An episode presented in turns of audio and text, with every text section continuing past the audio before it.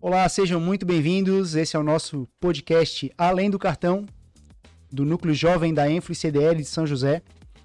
Hoje nós vamos receber aqui no nosso episódio especial a autora do livro Empreender, Tudo que você está fazendo errado. Ela é consultora de marketing, especialista em gestão de marcas. Eu estou hoje aqui com a minha co-host Beatriz Fentzlaff. Oi, pessoal, tudo bom? Eu tive que treinar para falar esse teu nome aí. E a nossa convidada é a Georgina Morelli Matos. Georgina, seja muito bem-vinda. Obrigada. Se apresente aí pro pessoal. É. Eu já tenho uma apresentação, não tem muito o que falar, né? Eu acho que, fora isso, é que eu faço meu trabalho de marketing através da consultoria, né? E conecto parceiros para fazer esse trabalho dentro das empresas, e o meu negócio é gerar mudança na empresa para virar uma marca apaixonante. Falo muito de paixão, muito de emoção, que é o momento que a gente vive de marketing, né? Gerar emoção nos clientes, querer que eles se conectem com a gente através da emoção. Mais ou menos isso. A Bia sabe, a Bia conhece o meu trabalho, né, Bia? Bastante tempo já. E aí, enfim, trabalho, já tô empreendendo, tô no sétimo ano, empreendendo de forma independente, né? Mas é, na área de marketing desde dois mil e nove, então tô rodada. Estou bem rodada já nessa área, trabalhando na iniciativa privada primeiro como C L T e depois entrei, mergulhei, e aí agora eu fico dizendo para as pessoas: vem para a piscina, vem que tá quentinho, vem que tá quentinho, vem empreender. A história do casado que caiu lá na, na, na piscina, né? Casa também? Isso, casa vem, que, casa vem. Que é maravilhoso. Uhum, vem que tá quentinho, não é fácil, mas vem, né? Então é mais ou menos isso, assim. É, tem um livro, como tu bem falou na apresentação, que é o Empreender, Tudo que você está fazendo errado, que está aqui. E ele é um livro que fala muito mais sobre empreendedorismo do que sobre marketing. Mas acho que faz parte de um, de um sentimento, de uma vontade de colocar esse, esse conhecimento, mas essa conversa em pauta, assim, de algumas coisas que eu fui percebendo ao longo da minha jornada que eram comuns em vários estabelecimentos, assim, erros, né? Ou pisada na bola, ou uma preguicinha, ou enfim, né? Então é mais ou menos nessa pegada a questão do livro. Tu gostou, Augusto, do livro? Cara, eu tô com uma febre aí, eu tô lendo o livro um atrás do outro. Eu tô, eu tô viciado nisso aí, era um hábito que eu tinha perdido, retornei com ele agora em dois mil e vinte e três. O teu livro, ele é pequenininho, mas com bastante conteúdo, né? Se eu não me engano, são vinte e três tópicos. Uhum. Alguma coisa, acho que é isso, né? Bem, exatamente isso. E, cara, é, eu, eu fiz fazer um depoimento pra ti, né? Do livro, achei muito interessante. Não esperava esse conteúdo quando realmente a gente fala, ah, especialista em marketing. Eu não esperava que vinha tanta coisa de empreendedorismo. Realmente, o livro de marketing é, traz ali nas entranhas, né? Do, do, só que traz muito realmente sobre empreendedorismo. Achei muito rico a forma como tu coloca, são experiências tuas, uma forma, uma linguagem fácil, simples e que explana muito bem todo o conceito por trás daqueles, daqueles tópicos ali que tu propôs, né? Uhum. Então, realmente muito bom. Eu ia trazer aqui o marcador de texto que eu tô usando agora nos meus livros, então, é, se você receber um limão da vida... Faça tudo, né? Faça limonada, uma torta, um... Caipirinha, shot matinal, é tudo. Por aí. Exatamente. É, esse é, esse é um, um dos erros do capítulo... É... Cara, uma coisa interessante de falar, que eu não tive oportunidade de falar ainda nem no núcleo e nem para muitas pessoas, é sobre como foi o processo de lançamento do livro. Não de escrever, mas de lançamento. E uma das coisas foi de colocar mais valor no produto, e o marca-página veio para isso. E nesse caso desse, eu não sei se tem aqui dentro, deixa eu ver. Não, esse aqui não tem. Mas é, uma coisa interessante foi de utilizar mais elementos, mais detalhes que fizessem alusão à obra. Então, essa, esse marca-página faz alusão a um capítulo que é não aproveitar a estrutura do seu negócio. Sim. Que é quando a gente vai falar de, pô, tu já tem uma estrutura pronta, tu trabalha só à noite, mas por que que tu não faz mais um turno e trabalha servindo ao meio-dia também? Tô falando de um restaurante, por exemplo, sim, né? E além desse processo de, sei lá, de botar marca-página, de botar lápis, de fazer um lançamento, teve um trabalho de foto e de antecipação muito grande. A Bea acompanhou isso também. A Bea estava lá no dia. Tava lá. Foi uma das primeiras eu fui, a chegar. É, isso. A gente fez um trabalho de foto muito massa para criar um burburinho, assim. E foi um lançamento que, para mim, ele foi um aprendizado. Eu me coloquei no lugar do meu cliente. Quantas vezes eu planejo e não sou eu que estou executando todas as partes. É o cliente, né? Então, nesse caso, eu tive a oportunidade de ser quem planeja e quem executa. Sim. e, e perceber que nem tudo é tão fácil. Exato. Tão simples, né? O lançamento, acho que o interessante mais que eu vi do lançamento do livro da Georgina foi a questão mais sensorial, porque ela teve toda um, uma antecipação com móveis nas fotografias, com todo um trabalho de marketing de antecipação, voltado para a parte é, sensorial, da, do visual, do, do sentimento do que está passando ali na mobília. E ela trouxe isso para o lançamento presencial, então isso trouxe toda uma... Um, um sentimento, charme. um charme para o lançamento, que é diferente de um lançamento qualquer de um livro. Então, acho que o quê de marketing da Georgina trouxe um lançamento de um livro totalmente diferente do que a gente está acostumado, né? É, acho que a disrupção é uma palavra importante que eu tento empregar não só no meu trabalho, quanto com os clientes. E nem todo cliente está preparado para isso. Às vezes o cliente ele quer ter resultado diferente, mas ele quer seguir a mesma fórmula. Sim. Aquela, sabe aquele, aquele meme do navio afundando? Mas sempre fizemos assim, e aí afundando. O cara quer mudar, mas não quer fazer mudança. Foi Einstein que falou sobre a insensatez, né? Insensatez é Ai, querer fazer as mesmas coisas e ter, obter resultados diferentes, né? Então, é, realmente é, é impossível tu querer obter resultados diferentes fazendo a mesma coisa. O cara que treina oito horas por dia... Se ele quiser realmente ser um campeão, e ele não é campeão nesse momento que Sim. ele está treinando, se ele quiser ser campeão, ou aumenta a carga de treino, ou muda o treinador, ou faz alguma coisa diferente, porque se ele não está conseguindo obter resultado, ele tem que, de alguma forma... É, tem uma, um, eu tenho atendo uma, uma, uma carteira de clientes bem, bem segmentada, assim, são, são... Antes eu pegava muita alimentação, aparecia para mim, eu gosto muito de segmento, eu gosto de cozinhar, eu gosto de comer, quem não gosta, mas... né, eu curto muito a, a vibe da alimentação, e aí... Naturalmente surgia muito cliente desse, desse nicho. E... Saúde! Saúde! E o que que é... Agora tem uma característica bem engraçada acontecendo com os clientes que estão aparecendo agora. Antes, antes, não que não venha mais, mas antes vindo clientes que estavam precisando muito mudar, estavam com resultados ruins, e isso tem uma responsabilidade muito maior para quem Sim. vai entrar no case... E agora, vindo clientes que já estão com resultado bom, mas estão querendo se antecipar porque entendem que se eles não mudarem, eles não vão permanecer ganhando. Sim. E aí, também rola uma dificuldade de tu convencer um cara que tá ganhando a mudar. O cara quer se antecipar, fazer um planejamento, mas ainda assim ele tem resistência porque já estava ganhando. Então quer dizer que independente da, do estado que o cara esteja, seja ganhando, talvez não o máximo que ele pode, mas ganhando... E o cara que está estagnado, independente do estado, existe uma resistência com relação à mudança. Mudança, de qualquer forma, traz uma resistência, certo? Sim. Para uns mais, outros menos. Só que, de qualquer forma, traz resistência. Então, realmente, mudar é muito difícil, né? Aquela questão do status quo, aquela questão do... Para ti é difícil? Olha, eu sou um cara bem flexível, assim, bem maleável, tá? Eu já tirei para tudo que é lado. Tem, tem, uma, tem algumas experiências em tudo. Tem, inclusive... É, pessoal do grupo ali do, do Núcleo Jovem, sabe, né? Trabalhei como galinha pintadinha, por exemplo. Eu sabia que tu queria chegar nessa. Eu sabia que tu queria chegar nessa. Não, não ia chegar. Mas essa história é boa. É, então... Não, mas já, já fui pra tudo que é lado e não tenho esse problema. Já tive na área de, de alimentos, né? Já tive uma franquia da dez pastéis.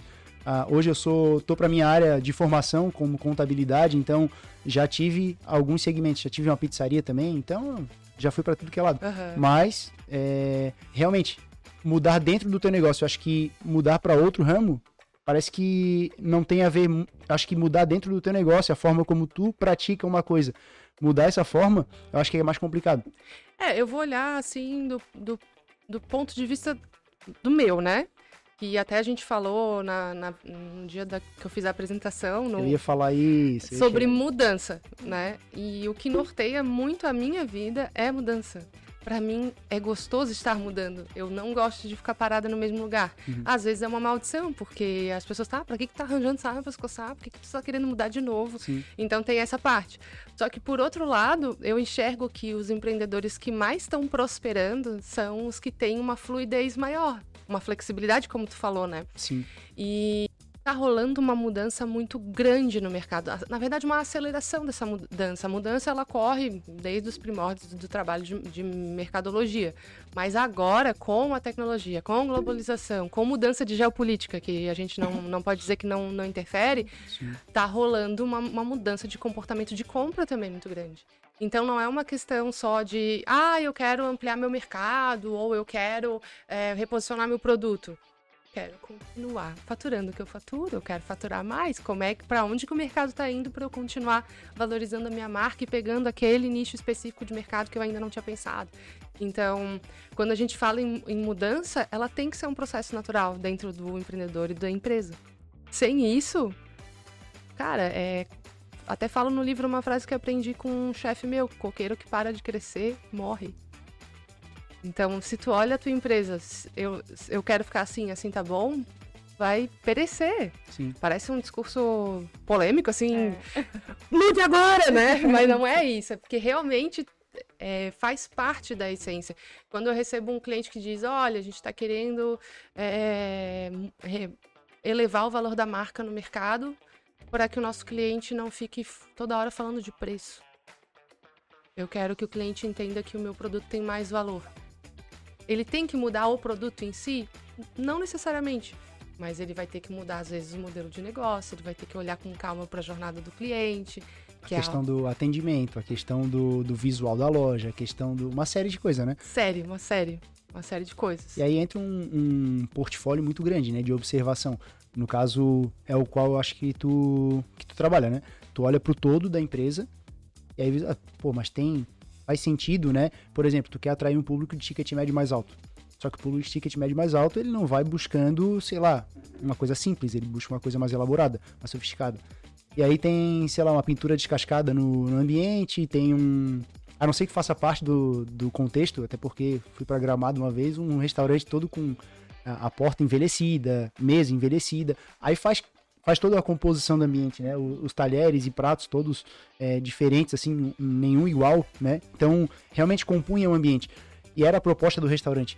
Agora, em contrapartida, se tu faz um negócio que é todo branquinho, sei o quê, vem com um monte de prato diferente, talvez não engaja, talvez não, né? Uhum. Então, tem que haver uma harmonia e tem que ter um, um contexto geral para tu atrair aquele público-alvo. Só entrando num, num adendo, tem um cliente meu de oficina mecânica. Ele... Volta e meia tá fazendo promoção, volta e meia tá fazendo é, campanha, chamariz, né? É... Ah, então ele oferece talvez um serviço, um produto a preço de custo praticamente para trazer o carro para o elevador e fornecer o, o serviço, ou às vezes agregar em outro, é, casar com outro serviço, né? É, só que ele não percebe que às vezes o cara que tá indo lá tá procurando só aquele serviço realmente e não tá comprando mais nada dele. Então ele acaba tendo que fazer o serviço praticamente pagando para fazer. É... Cara, o que tu tá falando é muito interessante, porque a gente tá falando é, de uma preocupação de promoção, de venda, não de promoção de redução de preços, mas de promover venda, uhum. sem, se per... sem se preocupar com a amarração disso. Fiz uma ação, por exemplo, vou fazer uma ação na oficina promovendo um produto de entrada, um serviço de entrada, que é, sei lá, alinhamento de geometria. Uhum. Vou fazer redução de preço. Beleza, o meu custo de marketing de campanha é a redução do valor desse serviço. Eu estou pagando marketing, né? Com uhum. a redução de, da margem de lucro desse serviço. Uhum. Beleza. O cliente entrou na loja. E agora? Exato. Como é que eu vou vender mais? Como é que eu vou fazer ele voltar? Como é que eu vou fazer ele conhecer a minha o que, equipe que eu vou tá oferecer? Preparada, a minha equipe está preparada para oferecer outros produtos. Ela sabe que o propósito disso é colocar o carro no elevador e visualizar outros problemas para é. poder vender mais para esse cara. Acho que tem a ver muito com isso, né? Com o engajamento Sim. da equipe. Por isso que eu, que eu sou polêmica em dizer que o marketing digital não é o salvador da pátria. Porque sim, tu vai aparecer... Desculpa aí, Bea. Né? Não, tudo bem. Porque no sentido que o serviço é fundamental, ele é estratégico para a empresa, não existe não estar no meio digital hoje, ele é fundamental, falem com Bea. Mas por outro lado, se ele não tiver amarrado dentro de uma estratégia maior dentro do negócio, que olha para o atendimento, que olha para a experiência... Quer ver um exemplo bacana? Vocês lembram do Peixe Urbano? Uhum. Qual, qual empresa que vocês viraram cliente que vocês voltaram? Ah, é, não. Não teve engajamento. Porque era o só cara, quando tinha cupom. Tipo, eu lembro de ter ido comer um hambúrguer de um cupom de Peixe Urbano. fui, o lanche era diferente do que tinha sido mostrado, a experiência foi ruim, o atendimento estava ruim porque o cara estava desanimado, porque estava vendendo uhum. pro- promoção, né? Não volta mais. Então, se tu vai fazer promoção como uma estratégia de atrair cliente diferente, lembra que o cliente é fiel à promoção, ele não é fiel a ti. A promoção acaba, se tu não converte ele, ele vai embora. Exato. Quem vem por preço, vai embora por preço também. Igual. A gente falou bastante até agora, acho que a Bia não, não entrou ainda no assunto, talvez ela tenha anotado alguma coisa. Bia, fica à vontade. Ela então, psicografou alguma coisa. As minhas anotações aqui só eu me entendo. Mas, com relação ao livro, Georgina, voltando ao ponto do livro, eu acho que também entra um ponto muito importante de... A Georgina, ela entra, eu acho que no empreender, daí tu vai poder me explicar um pouquinho melhor, é, muito porque o marketing, ele não é só aquela pontinha, um pouco do que a gente já tem falado, né? Não é só aquela pontinha ali de promover o produto, ela vai desde o do pontinho do atendimento ao cliente, da jornada... que o cliente vai passar dentro da tua empresa, então a gente precisa ter essa preocupação.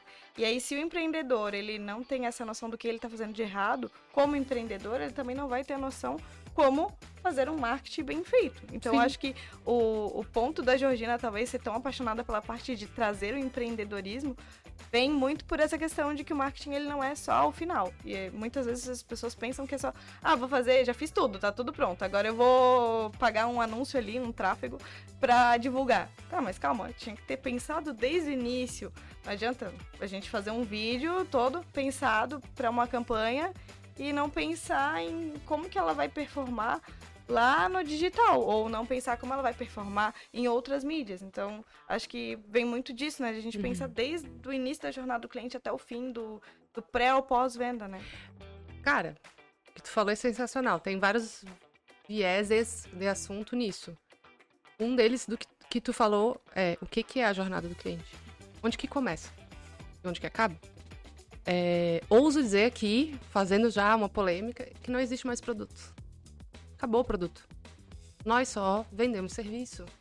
Se eu vendo um óculos e tu vende um óculos igual ao meu, o que uhum. que diferencia? Atendimento. Serviço. Serviço. Qual é a forma de pagamento, qual é o atendimento, como ele está disposto, como a marca foi colocada, qual é... Qual é a minha percepção de sentidos fazendo negócio contigo? É, qual é a agilidade que tu consegue ter de entrega para mim? Quais são as emoções que eu tenho ao comprar de ti? Então, existe produto hoje em dia? Existe é, benefícios secundários. Os funcionais, tipo, meu celular, ele tem que mandar mensagem, ele tem que... Uhum. É, é um primário, mas o que a gente tem que falar hoje é, de, é objetivo secundário, que são os ganhos emocionais. Uhum. A experiência, né? Que eu tenho uma experiência bem bacana com relação a isso. Eu, quando noivei, eu fui comprar aliança e eu rodei, rodei, rodei, rodei. Cara, o lugar que eu comprei foi onde a mulher, não, senta aqui... Aí me ofereceram um café, só que não era um café qualquer, pô, um cappuccino feito ali na hora, porra, top, top. Não, e a gente tem a condição, e tem isso, e tem aquilo, não sei o que, e aí tu tens a garantia, porque se tu quiser vender, daí tu traz ela aqui pra mim, a gente pesa a diferença do peso, a gente abate no... Sabe? Uhum. Então, todo um contexto ali que fez... Eu, porra, cara, os caras são preocupados realmente, e aí me, me fizeram realmente passar por todo um, um reconhecimento daquilo, tudo que eles estavam oferecendo, e não era o lugar mais barato. E eu acabei comprando lá por conta do atendimento, por conta da segurança que eu senti, da garantia que me deram, do, enfim. Os diferenciais. Exatamente, exatamente. É, eu sei que a gente, muitas coisas a gente compra por preço, né? Não tem jeito, muitos a gente acaba comprando mais barato, principalmente quando a gente não tem critérios de comparação. A gente vai comprar um eletroeletrônico, a gente às vezes está mais instruído que o próprio vendedor e acaba comprando um específico que a gente quer e a gente procura mais barato, porque a gente já uhum. sabe o que quer. Mas quando a gente vai falar de serviço... É, eu acho, eu como pessoa consumidora, tá? É, que eu, to, eu topo premiar a empresa que me atender melhor. Eu, eu topo gastar um pouco mais, não é toda a situação, em quem consegue me dar um atendimento melhor. Porque é triste a gente dizer, mas o atendimento hoje ainda é um diferencial competitivo quando não deveria.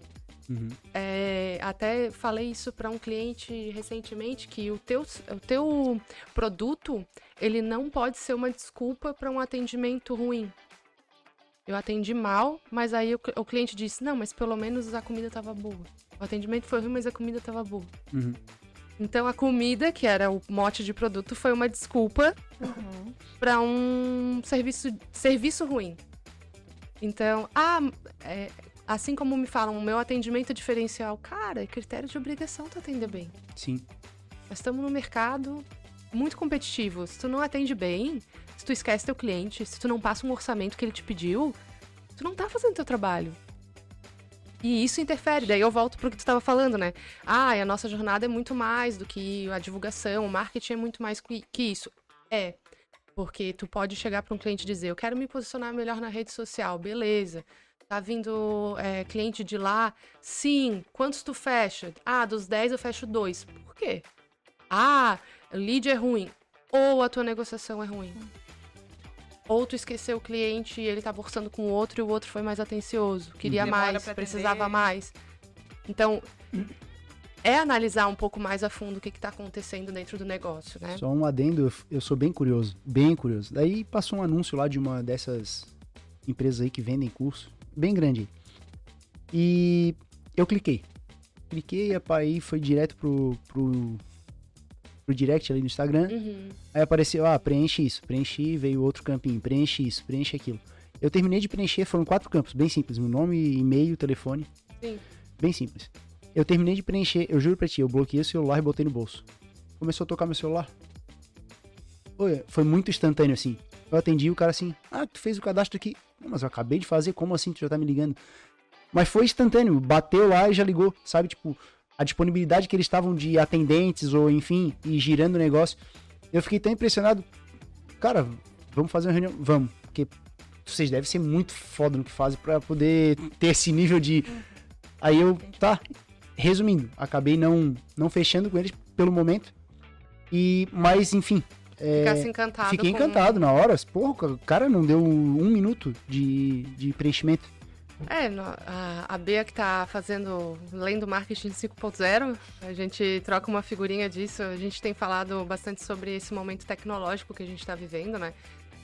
Passou por uma automatização que se não fosse um ser humano ver a notificação que tu te inscreveu pra te ligar, não adiantava de nada ter automatização, né? Uhum. Então se fala muito disso. Tem muita tecnologia para ser usada a nosso favor no marketing, inteligência, big data, data driving. E aí eu consigo usar um monte de termos em inglês para impressionar vocês aqui. ChatGPT, que o brasileiro já conseguiu... Destruir, né? Usar das... Vocês deram uma olhada recentemente, os caras conseguiram usar ChatGPT para pedir sites para baixar filmes piratas. E primeiro o ChatGPT diz que não, não podemos fazer isso, que viola... Ah, os termos e regras, daí o, o carinha disse, ai, viola, poxa, então me diga sites que eu tenho que evitar entrar. Aí eles deram a lista. Claro. De sites pra... Então, assim, o, o chat tem inteligência? Não, ele tem dados. Sim. Ele é programado e tudo mais, sim, mas sabedoria é quem tá usando. Exato. Isso vai revolucionar bastante o marketing. Com certeza. Assim como vai, eu ia dizer um palavrão, mas... cagar muito algumas estratégias, porque é uma coisa que a gente observa muito no mercado, sempre vai ter, é quem tem preguiça. Uhum. Então, a desinformação, que já é um problema que a gente vive para além do marketing, de fake news, enfim, é uma, é uma possibilidade bem grande quando tu vai fazer geração de conteúdo pelo ChatGPT, porque ele falha.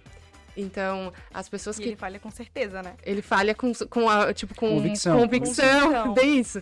Então, se a Bea quisesse usar o ChatGPT para fazer o planejamento de conteúdo dela, para auxiliar a fazer a gestão de carteira dela, ela ainda assim não pode ter certeza que aquele conteúdo que tá ali é certo. Exato. Só um detalhe. Agora, na campanha de imposto de renda, né? É, a gente... foi bolar alguma coisa mais convincente, um pouco mais persuasivo. Uhum. E a gente usa a ferramenta. Só que a gente pediu o prazo, e o prazo era do ano anterior, né? Que era trinta do quatro, por exemplo. Sim. Só que ia ter trinta e um do cinco. E aí, porra, tentava e tentava, só que ele não atualizava, porque talvez ele não tivesse pego esse... esse não tivesse rastreado, uhum, isso ainda, né? Uhum. Então tinha que ficar atento. Se eu jogasse essa informação, que o vencimento era até dia trinta do quatro, que é o prazo de entrega era até dia trinta do quatro... eu estaria jogando uma informação errada e me queimando, porque eu não li a legislação, que é o básico. Ainda imagina, como é que a pessoa vai confiar em mim para fazer um imposto de renda, sendo que eu não li... Então, tem que estar muito atento, né? atento a isso. A tecnologia, ela nos ajuda em tudo, mas se tu não ajudar ela, ela te ferra. Uhum. Tanto nessa questão de, adianta botar uma automatização para receber um alerta quando alguém preenche um formulário e tu não, não. ligar quando o cara preencher? Não. Adianta de nada, tu tem que fazer a tua parte. Adianta tu usar o ChatGPT e, o, e tu sabe que isso não tem referência e, assim, certeza da, da informação que tá ali. Não adianta de nada, tu pode acabar botando uma baita de uma desinformação. Aí a gente entra em outra esfera, que até que é interessante, apesar de não ser o meu, meu foco de, de trabalho, é, é uma esfera interessante. É, esse é o tipo de conteúdo que tu quer publicar na tua rede social? Isso que te define? Isso que fala da essência do teu trabalho? Não deve ser o todo. É, é, de tudo que tu vai postar, essas informações, esse conteúdo isca lá do topo do funil, é o que menos importa para o cliente que quer te conhecer e quer saber quem tu é, para entender que emoções que ele vai ter a fazer negócio contigo. Uhum. Então, nós queremos mais autoral. Conexão, então, né? Usa o ChatGPT, mas põe a tua cara. Da forma de, de pensar um fechamento interessante, uma introdução interessante. Senão, o cliente não vai entender qual é a tua essência, a tua identidade ali, naquele momento. E isso é, é uma coisa que... Quando a gente fala de gestão de marca... E aí acaba entrando rede social, que é a nossa... onde a gente se encontra muito, né, Bia? É, o cara fala que ele quer ter resultado hoje. Aí ele faz conteúdo de chamada para ação. Aí ele é um panfleteiro digital. Uhum. Compre, venda, agende uma reunião. Aí esse, esse conteúdo, ele é só do, da, da chamada de ação, que a gente chama de C T A, lá na, na base, né? Não, ele só quer clique, na verdade. Ele só quer engajamento. Daí uhum. ele faz só caça-clique. É o conteúdo dica disso, dica daquilo, uma informação assim, que as pessoas curtem, as pessoas uhum. compartilham, uhum. mas não mas conecta não com ele. Sim. O que as pessoas menos fazem é o conteúdo de meio de funil, que é mostrar como eu sou e como eu posso resolver o problema das pessoas. Como eu cheguei ali, porque eu passei por isso também, eu tenho conhecimento de causa, eu sou autoridade... Enfim. E romantizar um pouco, né? Sim. Tipo, no sentido de, eu amo o que eu faço. Storytelling, né? Eu quero poder ajudar vocês com o que eu tô fazendo. Eu fico preocupado com os empresários que não estão fazendo imposto e estão deixando pra última hora. Esse é o momento de vocês pensarem um pouco melhor, porque eu já tive X, Y, Z exemplos de pessoas que deixaram pra cima da hora. Claro, a gente conseguiu atender, mas no fim das contas poderia ter sido muito mais confortável. Sim. Então, quando tu cria narrativas próprias e não fica nos extremos entre só caçar clique e só querer chamar pra ação, uhum. tu encontra o teu lugar, que é um lugar de essência. É um lugar de quero ajudar as pessoas com o que eu tô fazendo. É onde traz o diferencial, de fato, do teu produto, do teu serviço, do que tu tá entregando. Uhum. É, eu acho que aí é onde entra a experiência do cliente contigo. Porque todo o resto... É resto, né? Mas tu pensa na experiência ali, entrando nessa parte do meio do funil mesmo, é onde tu vai mostrar quem tu é... O cliente vai conseguir entender como funciona. Eu vou dar um exemplo simples. Eu tenho uma, um perfil que eu só utilizo maquiagens veganas. Eu só utilizo maquiagens veganas, eu não utilizo outro tipo de cosmético que não seja vegano. Aí eu busquei muitas marcas e tem muitas marcas que se dizem veganas, mas de fato não são. Ah, a marca ali na, na produção dela é vegana, mas na cadeia lá do fornecedor não é. Uhum. E tem toda uma preocupação com isso. E aí eu encontrei uma marca que ela... é totalmente vegana e ela traz isso. Ela traz em essência. Esse ponto, a essência dela é isso. Então ela conversa, ela mostra, ela mostra a cadeia produtiva dela, ela mostra os fornecedores, que é o medo que quem tem essa preocupação com o veganismo, o, o vegetariano, ovo lacto-vegetariano e esses, todas essas é, questões, é uma preocupação de querer entender toda a cadeia, quem se preocupa com isso. E aí ela trouxe isso. E aí ela ganhou... Muito, muita visibilidade justamente por isso, porque ela mostrou e ela atacou, primeiro, num nicho específico que ela queria atacar, que é um nicho que é pouco assistido hoje, uhum. e ela trouxe pra gente ter essa noção de que realmente é isso, é verdade mesmo. Uhum. Não é só aquele conto de fadas de que, ah, nós somos naturais, nós somos isso. Não é, é um argumento só pra vender. Não, eles estão ali pra isso, é um propósito mesmo. É, a gente teve palestras falando sobre isso, né? Tinha falado sobre... É, eu, eu anotei uma frase aqui. É, uma empresa, em dado momento, romantismo que tinha falado. Uhum. É, uma empresa, em determinado momento, falou que o óleo de soja dela não tinha colesterol. E aí... Só que nenhum óleo de soja tem. Só que ninguém falou que não tinha. E quando tu fala no romantismo, me vem muito isso aqui na cabeça, me vem na hora, né? É, cara, às vezes o teu produto, sei lá, é com mais inco, com mais uma pasta de dente, com mais ferro. Ninguém sabe se tem ou se não tem, ou por, pra que que funciona aquilo. Mas tu fala que tem agora trinta por cento mais ferro, sabe? Parece que agrega no produto, e é aquela questão da, da contação um pouquinho da, do, do teu uhum. dia a dia, da tua história, da, que entra no pertencimento. Justamente essa questão da maquiagem vegana e tudo mais. Então, pô, eu quero falar que o meu produto é um pouco mais. O que que eu posso falar, né? É, o que que eu posso colocar? Então, pô, sem colesterol. Tá, mas nenhum tem. E aí? Uhum. Tá, mas eu tô falando que não tem. É. Ganha mercado. É, é truque publicitário, né? Quando a publicidade foi inventada, instituída, que foi um pouco depois, sei lá, da, da era dois do, do marketing, é, tinha muito o, a escrita persuasiva e essa questão de colocar um lugar é, na mente do cliente, o produto num lugar na mente do cliente, né? E esse exemplo que tu deu é fantástico nisso, porque nem sempre, ninguém tá dizendo que os outros não têm, mas eu tô aqui falando e isso ocupa um lugar específico na mente do cliente. Então, uhum. é tipo assim, ah, meu hambúrguer é cem por cento artesanal. Eu também, é, mas eu tô falando, isso, né? Eu exatamente. tô falando isso. É, e essa é um, esse é um viés de posicionamento, e outro viés interessante é o que a Bea tá falando, que as minorias são maioria hoje. Então, levantar bandeiras que estejam no contexto do teu negócio faz bem. É... No caso do teu prestador de serviço da área contábil, quais são as bandeiras? Quais são as dores que tu pode transformar em bandeiras? E fazer conexão emocional através da, dessa defesa, né? Sim. Que não deixa de ser, nos dois casos, romantizar um pouco o, o teu negócio. O que que tu não quer que teus consumidores, que teus clientes passem? O que que tu quer que eles, que eles entendam que tu tá abraçando a causa para além de uma ideia fria de negócio por negócio? Ainda mais numa área de dinheiro, né? Exatamente. Ainda mais numa área que as pessoas têm que ter confiança em ti para abrir números. Né? E veio uma, veio uma coisa na minha cabeça, e eu acho que talvez seja um desafio, talvez... Eu espero que tu aceite agora. Eu vou trazer isso em pauta. Já estou me mexendo. A gente tá falando bastante de marketing e tudo mais, só que a gente também tá trazendo bastante coisa do empreendedorismo em si. É, eu tava numa discussão essa semana com relação a a empresa ser o fim e não o meio. Porque por trás da empresa tem um empresário. O empresário criou com o propósito de viabilizar alguma coisa para ele. Só que em dado momento ele entra no, no dia a dia da empresa, fica no operacional, esquece de subir para o tático, para o estratégico. Uhum. E que a empresa deve viabilizar, por exemplo, mais tempo para a família, mais viagem, mais dinheiro no, uhum. no bolso, enfim. Mais empregos, geração de emprego e tudo mais. Então, a tua opinião sobre... É, e isso veio tudo por conta de um empresário que falou pra mim, mostrou na câmera de segurança que ele chegou cinco horas da manhã na empresa dele e sai nove e meia da noite. Aí eu, tá, e a tua filha, que ele tem uma filha pequena? Não, minha filha não, não sei, não, não me conhece, não tô acompanhando o crescimento dela, né, porque não tem tempo, realmente, quando chega em casa tá morto, tá cansado, uhum. vai dormir. E aí, eu queria trazer essa questão, é, o entendimento do empresário. Muitas vezes ele vê a empresa como fim, para ganhar dinheiro e tudo mais, só que ele esquece de viver a vida. Sim. Como é que tu consegue, através do teu conhecimento, do que tá no livro, de tudo que tu coloca como a experiência do cliente, de fazer ele se importar com coisas que às vezes ele não dá tanta bola, né? Uhum. Mas que de fato fazem a diferença e fazem acontecer. Eu acho que é uma inversão de valor, uhum. considerar a empresa um fim e não um meio. Qual é o teu posicionamento com relação a isso? Cara, é uma pergunta... massa pra caramba e complexa de responder, né? Uhum. Ao mesmo tempo. E saia justa, mas que saia justa boa. É...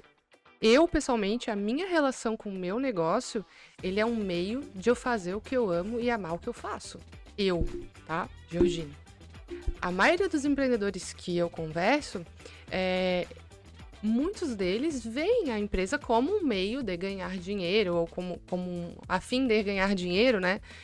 Mas mesmo assim, a empresa tem que ter um propósito, não ele, né? A uhum. empresa tem uma cultura que muitas vezes é influenciada pelo dono, mas a empresa tem uma razão de existir que não é o ganhar dinheiro.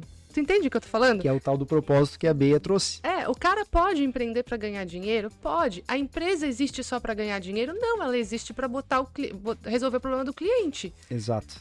É, então, aí voltando para essa questão de rotina e tal, até que Até uma coisa interessante, assim, que eu tive que mudar muito a relação de como eu vejo a minha, a minha rede social, de como eu consumo o conteúdo da rede social, Porque se eu, é, se eu olhar todo mundo e tudo que as pessoas estão postando, eu vou ficar doente, eu realmente vou achar que eu tenho que acordar quatro e dormir quatro.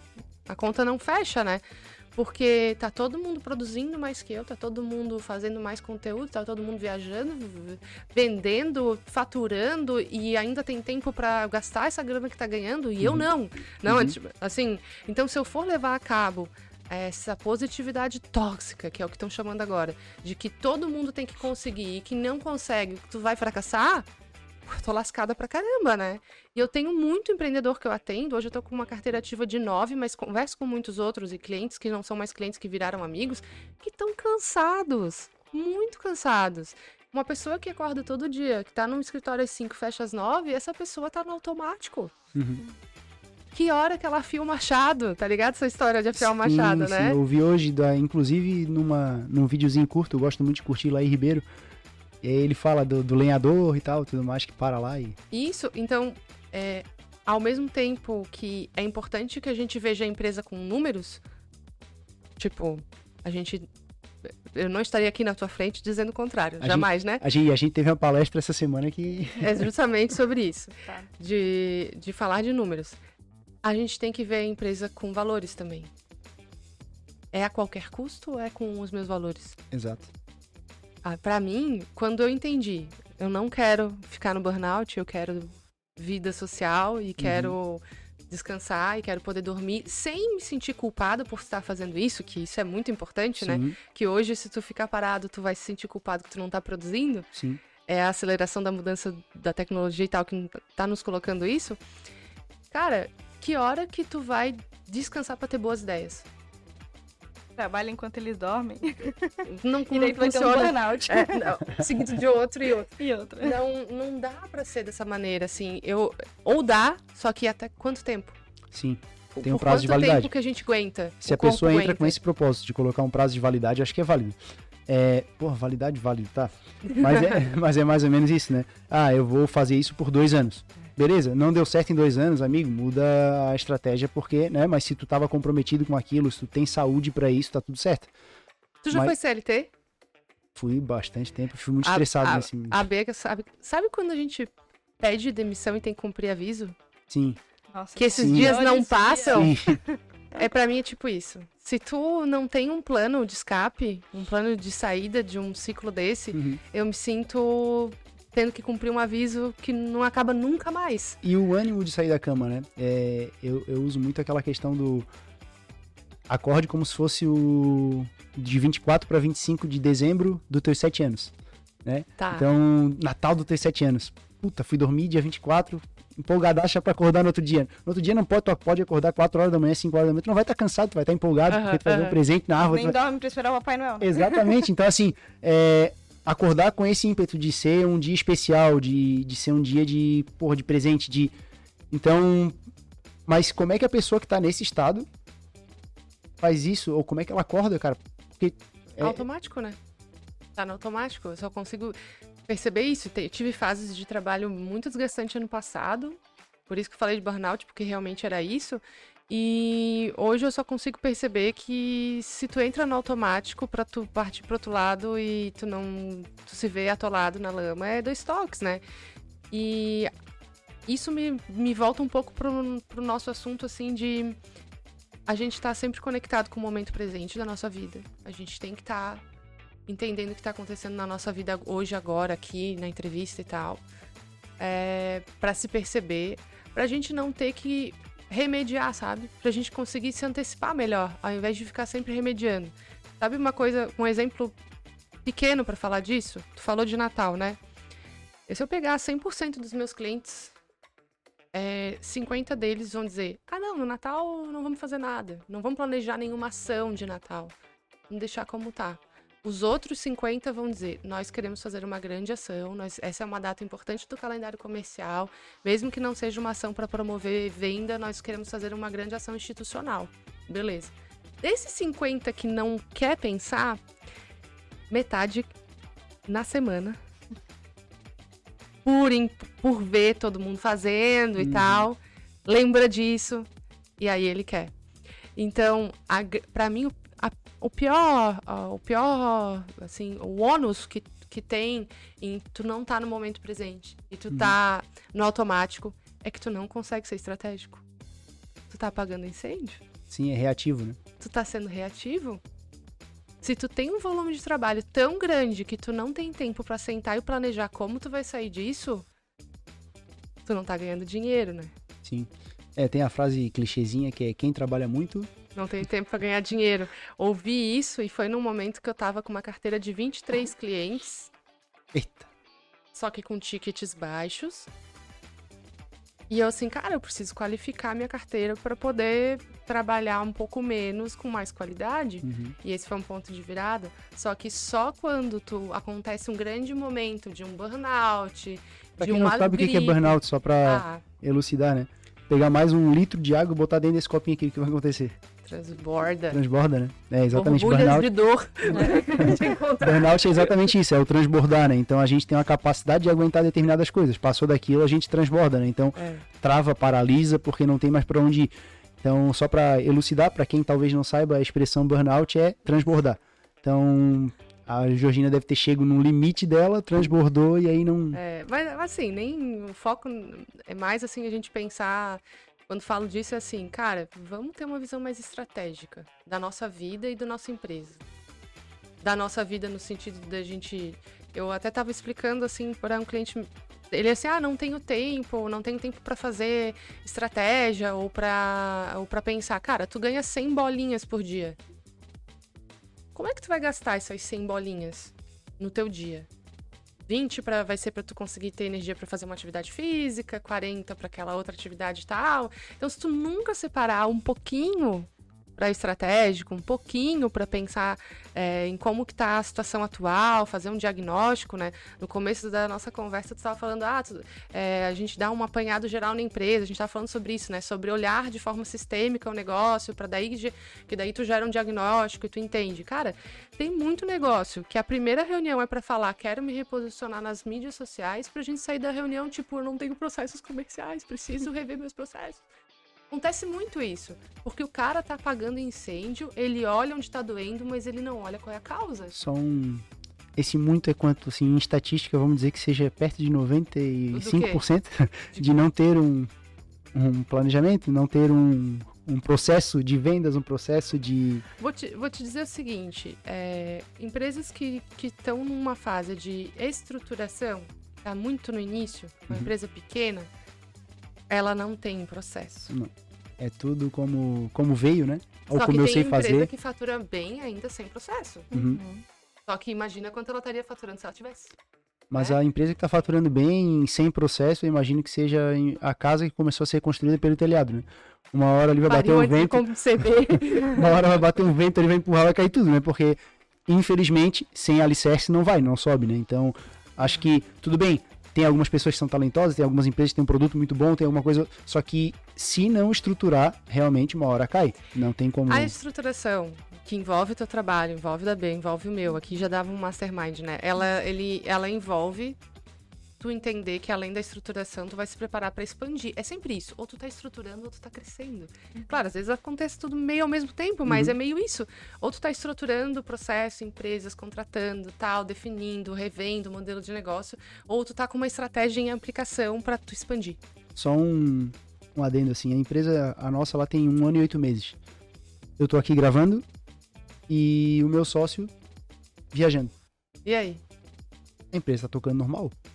Só que é a, eu passei muito por isso, de não ter processo nas outras empresas que eu tive, por não saber planejar. Meu perfil comportamental, a tal, o tal do D I S C, né? Meu perfil comportamental totalmente, é totalmente influente. O que, que tu é? Influente? Influente, falador, né? O falador, o cara que relaciona com todo mundo, faz o churrasco, enfim.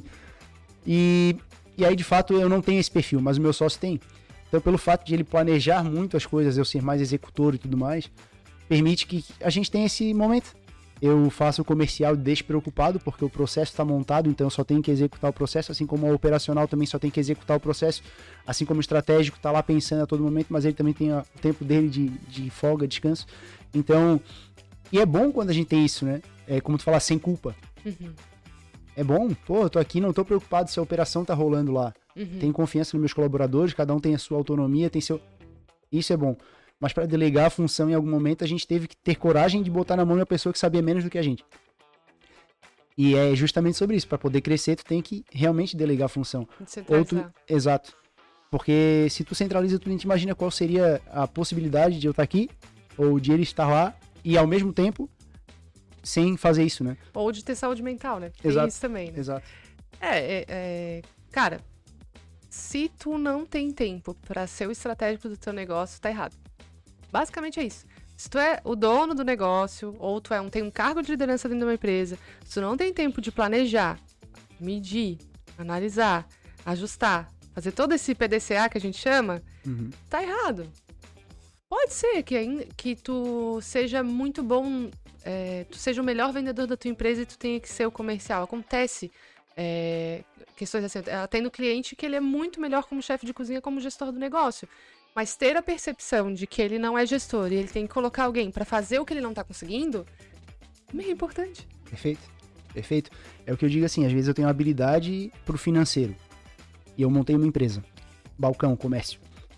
É, se em algum momento a minha empresa começa a crescer, eu preciso dedicar mais tempo pro financeiro, se eu tenho habilidade financeira, eu saio, delego a função de vendas, delego a função ali de, de caixa, enfim, para outras pessoas e vou fazer a parte administrativa do financeiro. Se eu tenho uma habilidade um pouco maior com vendas, a última coisa que eu largo da minha empresa, se eu tenho um bom relacionamento com o cliente que vai lá no balcão, sei lá, um material de construção, eu fico ali no caixa, faço relacionamento com os clientes, vou atrás de, e delego a parte de financeiro para outra pessoa. Porque não tem como tu fazer tudo ao mesmo tempo e ser bom em tudo ao mesmo tempo, né? Tem até um memezinho que... Ah, eu consigo fazer isso, aquilo, aquilo. Como é que eu consigo fazer isso tudo? Fazendo tudo mal feito. Isso! É mais ou menos isso. É o pato. É o pato. É, é o pato. Não nada bem, não corre não bem, não voa bem, bem, enfim. Exatamente. É, eu acho que eu tô meio pato hoje. Principalmente com, com a dona de casa, vida real, né? Que a gente é empreendedor e ainda tem os outros papéis na nossa vida, exato, né? Tu é marido ou é noivo? Noivo. Tu é noivo, né? Tu é atleta, tu é... né? Tu tem Obrigado. vários papéis. Tu não corre? Essa, isso é. Então, tá amador, mas... Mas então, se tu não dá atenção pra todos esses papéis, algum vai, vai dar errado, né? Exato. E aí, puxando a sardinha pro meu... A brasa pra minha sardinha. Isso, a brasa pra minha sardinha... No marketing, normalmente ele tá morrendo de fome, não tem ninguém olhando para esse lado estratégico, não tem ninguém cuidando da marca, as pessoas estão fazendo iniciativas para ter resultado a curto prazo, mas não estão construindo o valor da marca para longo prazo. Nós temos uma cultura, não vou dizer brasileira, porque eu estaria generalizando demais, mas tem muitas pessoas, aí eu poderia estar fazendo uma, até uma pergunta... É, provocativa aqui, né, para vocês dois. Vocês estão planejando ações de longo prazo para valorizar a marca de vocês no mercado? A longo prazo. Não é hoje para amanhã. Não é para fechar a meta desse mês. Uhum. É lá na frente. Posso? Pode. Recentemente, desses livros todos que eu tô lendo, como eu falei anteriormente, eu li um livro chamado Feitas para Durar. E ali tem... relato de algumas enormes empresas, né? três M, Disney, enfim, só as gigantes. E eles... Por que que essas empresas são visionárias e por que que elas são feitas para durar? E aí muito se coloca o peso, sei lá, num administrador ousado, numa ideia genial, num... Nada disso. Uhum. E aí ele elucida muito bem, claro, todos os termos ali. Mas é realmente é essa visão de futuro e essa melhoria contínua. Né? Eu não lembro qual é exatamente o nome da, da, da teoria da Toyota lá, que é melhoria um por cento todo dia, uhum, né? Enfim, uhum. da melhoria contínua. Mas se tu tem essa cabeça de que hoje tu vai fazer melhor que amanhã, é, amanhã tu vai fazer melhor que hoje, e, e assim sucessivamente, é, a empresa sim tá pensando no futuro, porque não tem como tu pensar é, no futuro olhando para trás, né? Então, ou abaixando olhar... a cabeça fazendo operacional. Exato. Uhum. Então tem que olhar sempre para frente, é visão, visão de águia realmente, visão de futuro. Cara, é... Esse livro aqui eu recomendo, tá? Feitas para Durar. Feitas para Durar. Muito bom livro, tá? Muito bom. Então, quem, quem gosta de leitura ou quem não lê ainda, acho que tem que virar a chave, começar uhum. a ler um pouquinho. Começa, é. começa pelo, por esse Começa aqui. pelo empreender, tudo que está errado, tudo que você está fazendo de errado, né? É, enfim. Bea, tem alguma coisa para colocar? Anotou mais alguma coisa? Responde aí, cara. Tá pensando em longo prazo ou tá pensando só a curto prazo? Eu ia dizer, deixa eu responder a pergunta também. É, eu acho que ponto de planejamento para mim sempre foi algo que... Eu acabava tendo muito quando eu era no profissional e no pessoal eu deixava de lado. E aí, quando quando a gente empreende, a gente acaba misturando, né, um pouco do pessoal com o profissional. E aí eu tive que pensar, putz, agora eu vou ter que fazer o planejamento a longo prazo, não só da minha, da minha parte profissional, mas eu vou ter que pensar no meu pessoal também. E aí eu comecei a estruturar com mais avidez o, o meu plano para cinco, meu plano para dez, meu plano, pensar é, o que eu quero pro ano que vem, o que eu quero não só como ah, profissional, Beatriz, ou como uma empresa, é, não, mas pensando no todo. Uhum. E aí eu comecei a me planejar com mais afinco. Mas eu sou uma aprendiz ainda nessa área. Nossa. E tô na, no meu planejamento empresarial ainda tô... É, do, do ponto de vista do planejamento de marketing, hoje eu acho que nem existe mais planejamento de dez anos. Tipo, não tem como, anos, né? Não, tem como não prever, sabemos não o que prever. Vai acontecer não. Em dez anos, porque se em dois anos estão dizendo que ia ter meta, não teve meta, de repente entrou o ChatGPT, que ninguém esperava, veio correndo pela, pela, pela beirada aí, não dá para prever como é que vai estar daqui a dez anos. Mas quando tu vai falar do planejamento, sei lá, da tua marca, de quais... Qual vai ser teu portfólio de produto? É, qual é o share de mercado que tu quer ter uhum. em um ano? Qual é a tua visão de negócio? Ah, eu, aquela visão clichê. Eu quero ser referência no mercado de tal coisa, né? O que é ser referência no teu uhum. mercado? É uhum. aten- ter atendido grandes players? É ter um faturamento X? É, ter, é ser o top of mind daquela marca? Às vezes é pouco específico, né? Na verdade, falta especificidade. Mas né? Que bom não ser específico e aí tu não precisa... Né? Uhum. As metas genéricas são ótimas pra gente não cumprir nenhuma, porque fica tudo aberto. Exato. Ou não faz meta, daí ah, eu vou fazer bater. Dieta. Tá, quando? É. Né? Não, não, não faz sentido. Tu não, nunca chega esse dia, né? Tem... Aí eu vou voltar no cara que eu sou fã dele. O Laí Ribeiro, ele fala, né? É, tu tem que traçar a meta, né? O que que tu deseja, quando tu deseja, como tu deseja. Enfim, é desenhar de fato. Ah, eu quero ter um carro. Muito vago, qual é o ano, qual é o modelo, qual é o, a potência, qual é, qual é tudo. Porque se, tu for, se não for específico, tu acaba deixando ali, ah, e o teu cérebro não entende quando que aquilo tem que acontecer. Então tem que dar uma data, principalmente data, é, para cumprir determinada coisa. Eu vou dar um, um exemplo, sem revelar o nome do, do crachá, do que o cliente cham, me chamou no início do ano para fazer o planejamento estratégico de marketing do ano, mas uhum. a gente faz o macro do ano todo e o micro dos primeiros três meses. Uhum. Porque vai que, né, dá uma mudança de mercado ou uma perspectiva diferente.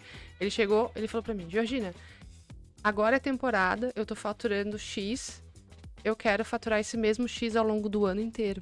O que que nós vamos fazer? Uhum. Eu, ah, mas é isso? É isso que nós queremos, pergunta boa. Quanto que eu tenho que faturar para pagar as contas? Isso é pergunta boa? Não. Não é pergunta fortalecedora para o negócio. Até porque se tu fatura mais com, com a, e a despesa acompanha, não adiantou nada? Tu não aumentou Normalmente a tua, é isso. tua margem, né? né? Tu vai faturar mais se tua despesa operacional aumenta. Sim, só né? que não precisa ser necessariamente proporcional, né? Aí a gente tá... Daí, beleza, é isso aí. Vocês querem faturar mais, mas vocês querem faturar mais ou quer lucrar igual hum. a temporada? Ah, beleza. O que nós vamos fazer? Daí tá, senta e lá vem a história da gente fazer planejamento para, voltado para isso e objetivos específicos e vamos tocando a boiada. Pensando na marca também. Uhum. Cara, nós estamos, fizemos um reposicionamento, como é que tá, o que que falta ajustar, como é que tá na mente do cliente, qual é o nível de satisfação, a gente já mediu uma vez, como é que tá agora... Tudo que tu tá auto- automatizando, tu gerou uma vantagem pro cliente ir para essa automatização, para tu diminuir o número de pessoas no processo. Isso é marketing, Georgina? É, porque é atendimento. Tá, mas aí tu fala de atendimento também? Sim, a gente faz mapeamento do atendimento. A gente não faz de fato o treinamento, mas a gente constrói junto com o cliente. Como que faz o treinamento de atendimento? Ó, oh, o cliente chega, ele, tu vai oferecer isso, se ele pedir isso, vai fazer isso. Tem essas três opções de fala para dizer pro cliente não, sem dizer não. Uhum. Então, tem, tem várias questões é, específicas, que é uma frase que eu falo sempre. O detalhe é o mais importante. Tu vai falar de um produto, de um serviço que tu consumiu, tu vai lembrar do detalhe. Eu posso uhum. te falar de uma situação, é, restaurante, por exemplo. O cara faz o pedido, ele já tá com fome. Uhum. E tu dá um prazo de entrega, trinta minutos, sei lá, trinta minutos é utópico, né? Geralmente é uma hora. Mas beleza, tu até tá disposto a esperar uma hora. Deu mais de uma hora, tu já tá extremamente com fome e extremamente irritado. Puto, porque tu esperava até que ele te surpreendesse naquele, naquele momento. Então, às vezes, vale tu dar um prazo, sei lá, de uma hora e quinze e surpreender o cara e chegar em uma hora. Chegar em quarenta e cinco minutos. Oh, isso que, que tu falou é top. É criar expectativa, né? E eu digo assim, a mesma coisa na contabilidade. Às vezes o cara tá com uma guia lá, sei lá, de imposto que ele esqueceu de pagar. Uhum. Só que eu também tenho meus afazeres lá no escritório. Não tem como eu atender todas as demandas que aparecem no mesmo Just tempo. Time. Aí ele vai lá e me pede pra recalcular a guia. Se eu falo pra ele assim, não, eu vou recalcular pra ti. Chega no final do dia, eu não entreguei a guia, ele vai dizer pra mim assim, porra, mas cadê a guia? Tava esperando, não sei o que, queria pagar hoje. Beleza, mas já tá atrasada, não vai mudar nada. Mas, se eu falo pra ele assim, olha, a gente tem um prazo de setenta e duas horas, até três dias pra te entregar essa guia recalculada, tudo bem? Mas eu sei que isso é importante pra ti, eu vou fazer um esforço pra te entregar ainda hoje até o final do dia. Que eu sei que é importante. No final do dia tu entrega, tu não ganhou, não criou uma expectativa de três dias pra ele e entregou em menos tempo? Uhum. Sim. É a mesma situação, só que eu criei um gatilho de três dias de espera pra ele, uhum. né? Então... essa questão, se tu tiver atento, mais ou menos é uma coisa que a gente, que a gente usa. Olha, a gente vai fazer. Só que não tem como. O prazo a gente tá ali. A gente mandou, a gente mandou o aviso no WhatsApp, a gente mandou, te lembrou tudo que era forma. Tu esqueceu de pagar. Beleza? Eu entendo que é importante, eu vou recalcular pra ti isso aqui. E aí a gente cria uma expectativa maior e atende antes disso, né? Então... atende positivamente. Né? Exato, exato. E é o mesmo prazo. Porque eu entendo é, o, mesmo. O, o Cortella fala uma frase que eu gosto bastante, porque é bastante do que eu... tem de cultura da empresarial, vamos dizer assim, que tu tem que fazer no mínimo o que tu tá botando como objetivo. O mínimo. É, o mínimo. E fazer um pouco mais pra surpreender o cliente. O teu objetivo inicial é fazer no mínimo o que ele te pediu. Sim. Uhum. No Sim. mínimo, né? Atender aquela expectativa que ele tinha. É muito melhor tu botar uma regra... e aí, quando tu puder quebrar, tu quebra. Do que tu não ter regra nenhuma. O cliente vai negociar pau a pau contigo. Não sabe o que que espera. É. Aí ele cria uma expectativa da cabeça dele, porque, na verdade, tu não ambientou isso. Aí ele tá ninguém. louco pra jogar a responsabilidade disso pra outra pessoa. A gente Exato. sabe como funciona também, Cérebro né? Cérebro humano, né? Não tem nada a ver nem com o é. cliente, nem com o empresário. Mas assim, ó, quer ver coisa que dá uma dor de cabeça tremenda pra, pra negócio, principalmente restaurante? Reclamação. Porque uhum. re, a reputação na rede social de restaurante... é muito importante. É, pesa. As estrelinhas do Google, elas são o terror de restaurante. Uhum. E tem, tem alguns restaurantes que eu atendia ou que eu atendo, que vez ou outra tem que fazer gestão de crise, de reclamação. É marketing? É, porque é marketing de relacionamento e envolve processo. Uhum. Recebo a reclamação. Cliente que não está desperto, que eu digo assim, o meu cliente, né? O empreendedor que não está desperto, ele recebe essa crítica. Primeiro que ele leva pro lado pessoal, uhum. ele nega que aquilo aconteceu e ele acha que aquilo não aconteceu, ele leva pro lado pessoal. E segundo, ele tá mais preocupado em se defender do que melhorar. Exato. Então, quando tu fala disso, assim, ah, é, eu falo pra ele que tem um prazo de setenta e duas horas e tal, tu já sacou que tem que ter um tempo, tu claro. já previu que tu, dentro da jornada do cliente, tu teve que botar essa regra e tal. Pro, pro cliente, meu, tem várias reclamações possíveis e tem, às vezes, o cara que só é detrator e ele quer te ferrar naquele dia e tá tudo certo. A gente tem que entender que, às vezes, o cara tá num mau dia e tu és a válvula de escape dele. Né? É, o escolhido. Acontece isso. Só que sempre tem, ali naquela reclamação, uma oportunidade de melhoria. Exatamente. Ah, é o Steve Jobs que fala que o teu cliente é a melhor fonte de aprendizado? Acho que é isso. Não sei se é Steve Jobs, mas... é, Steve Jobs essa, ou Bill Gates, eu posso tá, eu posso estar tá errando muito, mas é algo assim, um desses caras grandes, e é muito sobre isso. E, e às vezes, eu sou, como a Bia falou ali, antes da gente estar tá no ar, eu sou muito sincericídio, eu falo pro cliente, cara, eu vou te ajudar a responder isso aqui, a gente vai fazer, é, prever várias respostas para as críticas que tu vai ter e tu vai poder utilizar, tu vai usar ali qual uhum. que tu acha, mudar as informações e tal, uma espécie, espécie de, de script padrão. Mas o que que tu vai fazer com isso? Uhum. Vai, últimos... ficar, vai ficar dando essa desculpa a todo momento? Cara, ficar... tu tem ficha técnica, tu arrumou o teu produto, teu produto tá bom, aí tu vai receber reclamação de atendimento, cara. O que que tu vai fazer? Ah, mas o fulano atendeu mal. Tu não treina? Tu não ensina? O índice de... é, aí entra a questão do, do índice de reclamação, né? Qual, em quanto tá esse índice, de quantos pedidos, quantas reclamações tu tem. Georgina, é... infelizmente, a gente percebe que quando tá fazendo um podcast, a hora passa voando, a gente não percebe. Verdade? Já deu... Nem já chegou a pizza. Já deu... foi, foi mais fácil do que tu imaginava, né? É, e já deu uma hora do nosso podcast. A gente tem essa proposta de um, um, um episódio de mais ou menos uma hora. Uhum. É, o episódio, agora elucidando um pouquinho mais, falando para quem está nos ouvindo, é uma iniciativa do Núcleo Jovem da AEMFLO C D L de São José. É, foi idealizado no final de dois mil e vinte e dois e está sendo dado início agora em dois mil e vinte e três. É, bom, temos uma equipe que compõe esse podcast. Gente, deve ser pessoas incríveis. Quem são essas pessoas? Quem são essas pessoas? Vamos falar quem são essas pessoas? Então, vamos lá. Temos a equipe de seis pessoas, tá? É o Edmilson Ortiz, a, o Claudiomar, Claudiomar Vill. Ele gosta, é o nome artístico dele, falou comigo. Claudiomar Vill tá ali na, no computador. A Dani, Dani. A Dani. Dani Lottermann, né? A dona Georgina Matos. Sim, é uma das compositoras aqui do, do núcleo aqui. E a dona Beatriz Fentzlaff. É isso? Quase, né? Fentzlaff. E tu, né? Fentzlaff. E tu, né? E eu, Augusto Souza, que não me apresentei no começo do, do episódio.